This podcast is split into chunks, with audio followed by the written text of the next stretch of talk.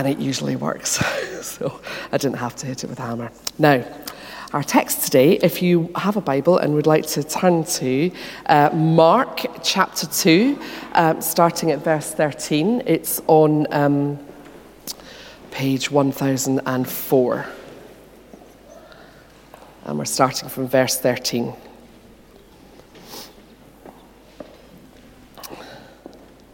And I'll read that to us. Once again, Jesus went out beside the lake. A large crowd came to him, and he began to teach them. As he walked along, he saw Levi, son of Alphaeus, sitting at the tax collector's booth.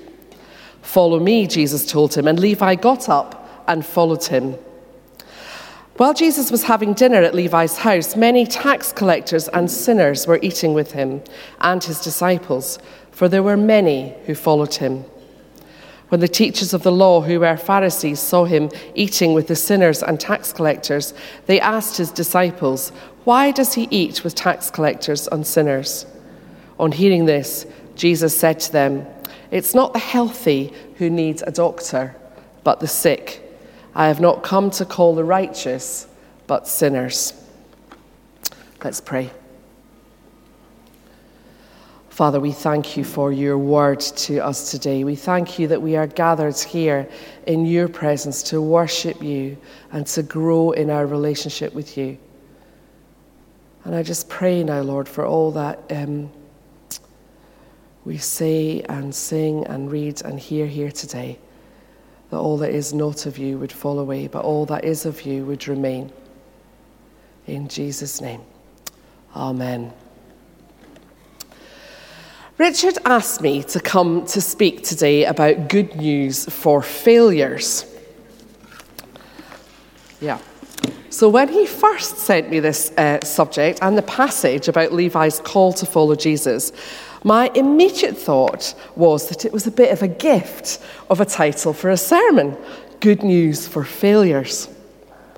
But as the day got closer, I found myself struggling with what to say. I found myself reading all sorts of articles on failure and on success. I listened to J.K. Rowling's fabulous speech at the Harvard graduation ceremony on why failure has meant so much to her. I read quote after quote about failure and how it breeds success. And here's just a few that I found on the way, some of which you, I think you've probably heard before. Albert Einstein, there's a clever man. Anyone who, ever, who never made a mistake never tried anything new. Thomas Edison, what did he? Now, was it the lighthouse? Lighthouse, electricity, something, oh dear, showing my ignorance. Anyway, Thomas Edison, I have not failed, I have just found 10,000 ways which don't work. Churchill, success is not final, failure is not fatal, it is the courage to continue that counts. Lance Armstrong, pain is temporary, quitting lasts forever. Mm-hmm. Marilyn Monroe, just because you fail once doesn't mean you're going to fail at everything. Very wise. And Ed Sheeran. I can't tell you the key to success, but the key to failure is trying to please everyone. In fact, if you put quotes on failure into Google, you get 33 pages of them. Lots of people seem to have lots to say about failure and how it can help us. And of course, being recognizing and being willing to admit our failures can motivate us. It can motivate us to find depths of strength that we didn't know we had. Clearly, if we are open to it, we can learn from our mistakes, and perseverance is a good thing. Though it has to be said that sometimes it's good to know when to quit. For example, me giving up learning to play the cello was a distinct gift to my good husband Malcolm and to our neighbours. But in science, failure is an essential part of the process of discovery. Both Edison and Einstein learnt what worked from experiments that failed. I don't have any quarrel with that. but I was beginning to feel a little bit like I was purely on a self help quest with my next stop, lunch with Oprah. Because, as inspirational and as true as many of these quotes are, I don't think they give us the whole picture on how we feel about failure or success in our ordinary and everyday lives. How many of you are familiar with the TED Talks on the internet? A few of you have seen them. If not, I would recommend have, Googling them and having a little search around. There's some great stuff in there. But there's one in particular by a social researcher, a lady called Brene Brown, who gave a talk on the power of vulnerability and the problem of shame. A talk which, much to her surprise, went viral. It's worth a listen to. But in the book, which followed on from her TED talk, Brené Brown talks about our culture in the West today as being a culture of scarcity. Her view is that we have a problem, an endemic problem of never enough. And if you'll bear with me, I'd like to share just a little bit of what she says. It's quite a long quote, and I'm going to paraphrase it, but um, bear with me. She says, It only takes a few seconds before people fill in the blank from their own tapes in the never blank enough sentence.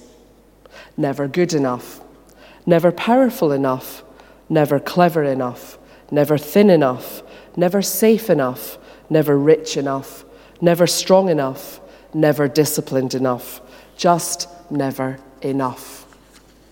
For me, and here she's quoting another author, Lynn Twist, and for many of us, our first waking thought of the day is, I didn't get enough sleep. The next one is, I don't have enough time.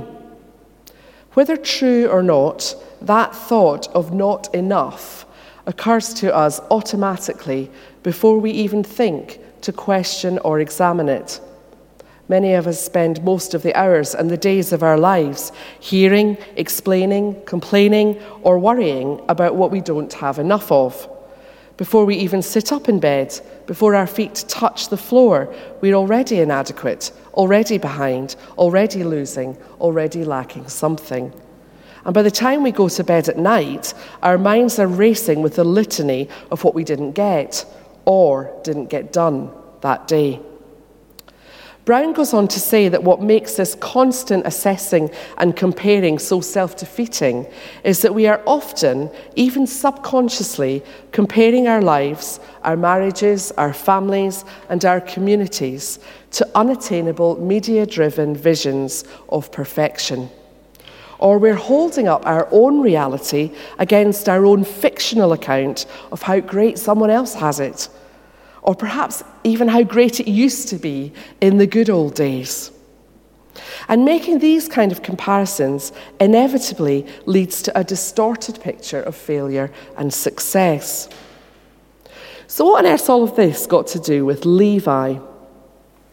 Levi was a Jewish man working probably for Herod Antipas, who was an unpopular ruler who sided with the occupying Roman forces. Levi's job in the toll booth probably made him good money, but not very many friends. Sitting in his little tax collecting booth day after day in the heat, Levi was a Jew on the outside of Judaism.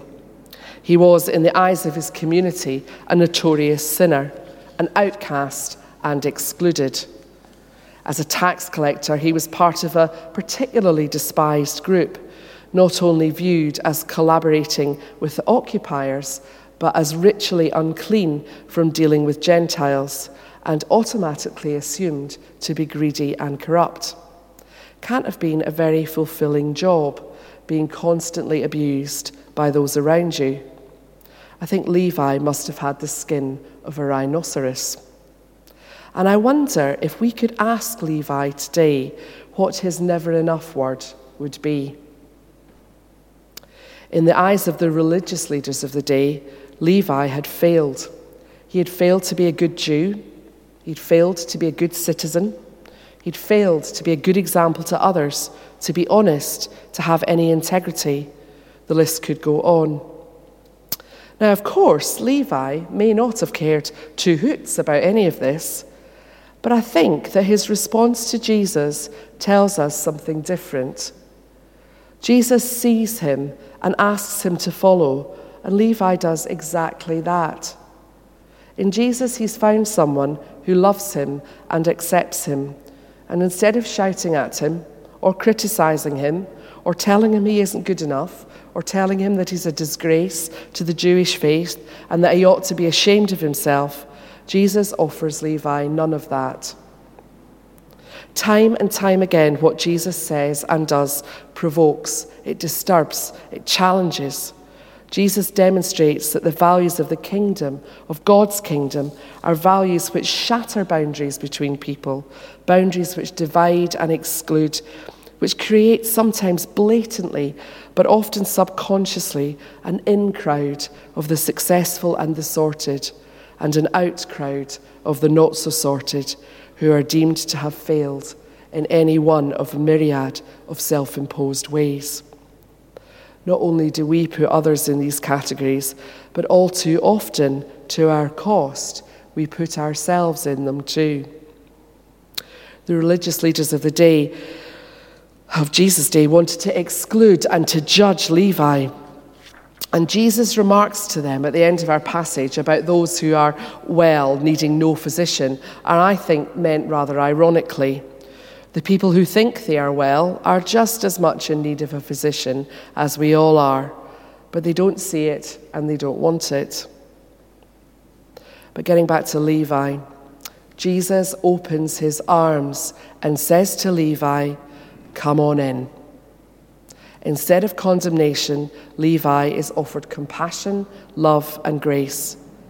It's not that Jesus doesn't care if Levi is being corrupt, it's just that he loves him first.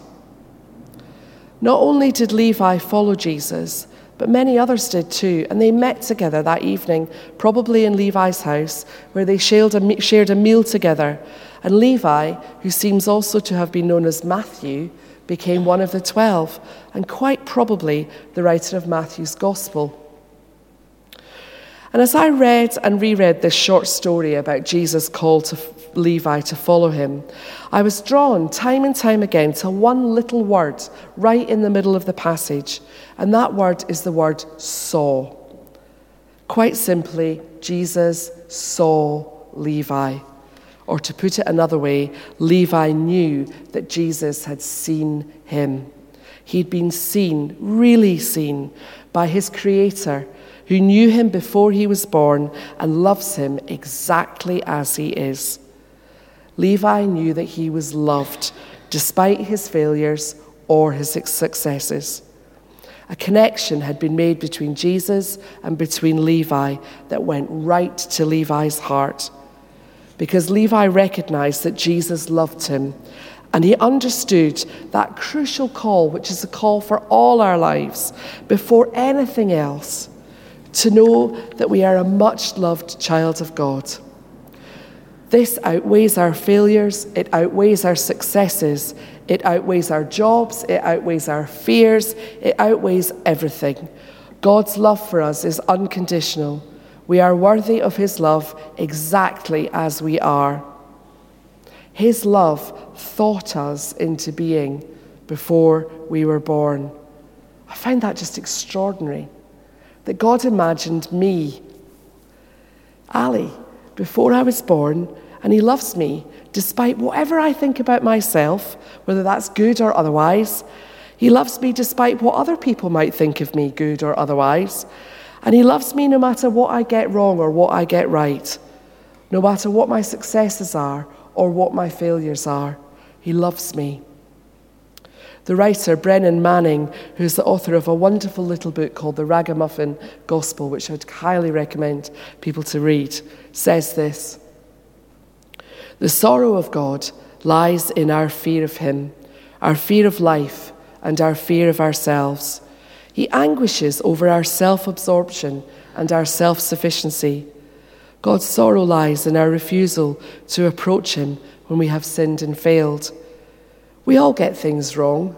We all make mistakes, both big and little. We know this is true.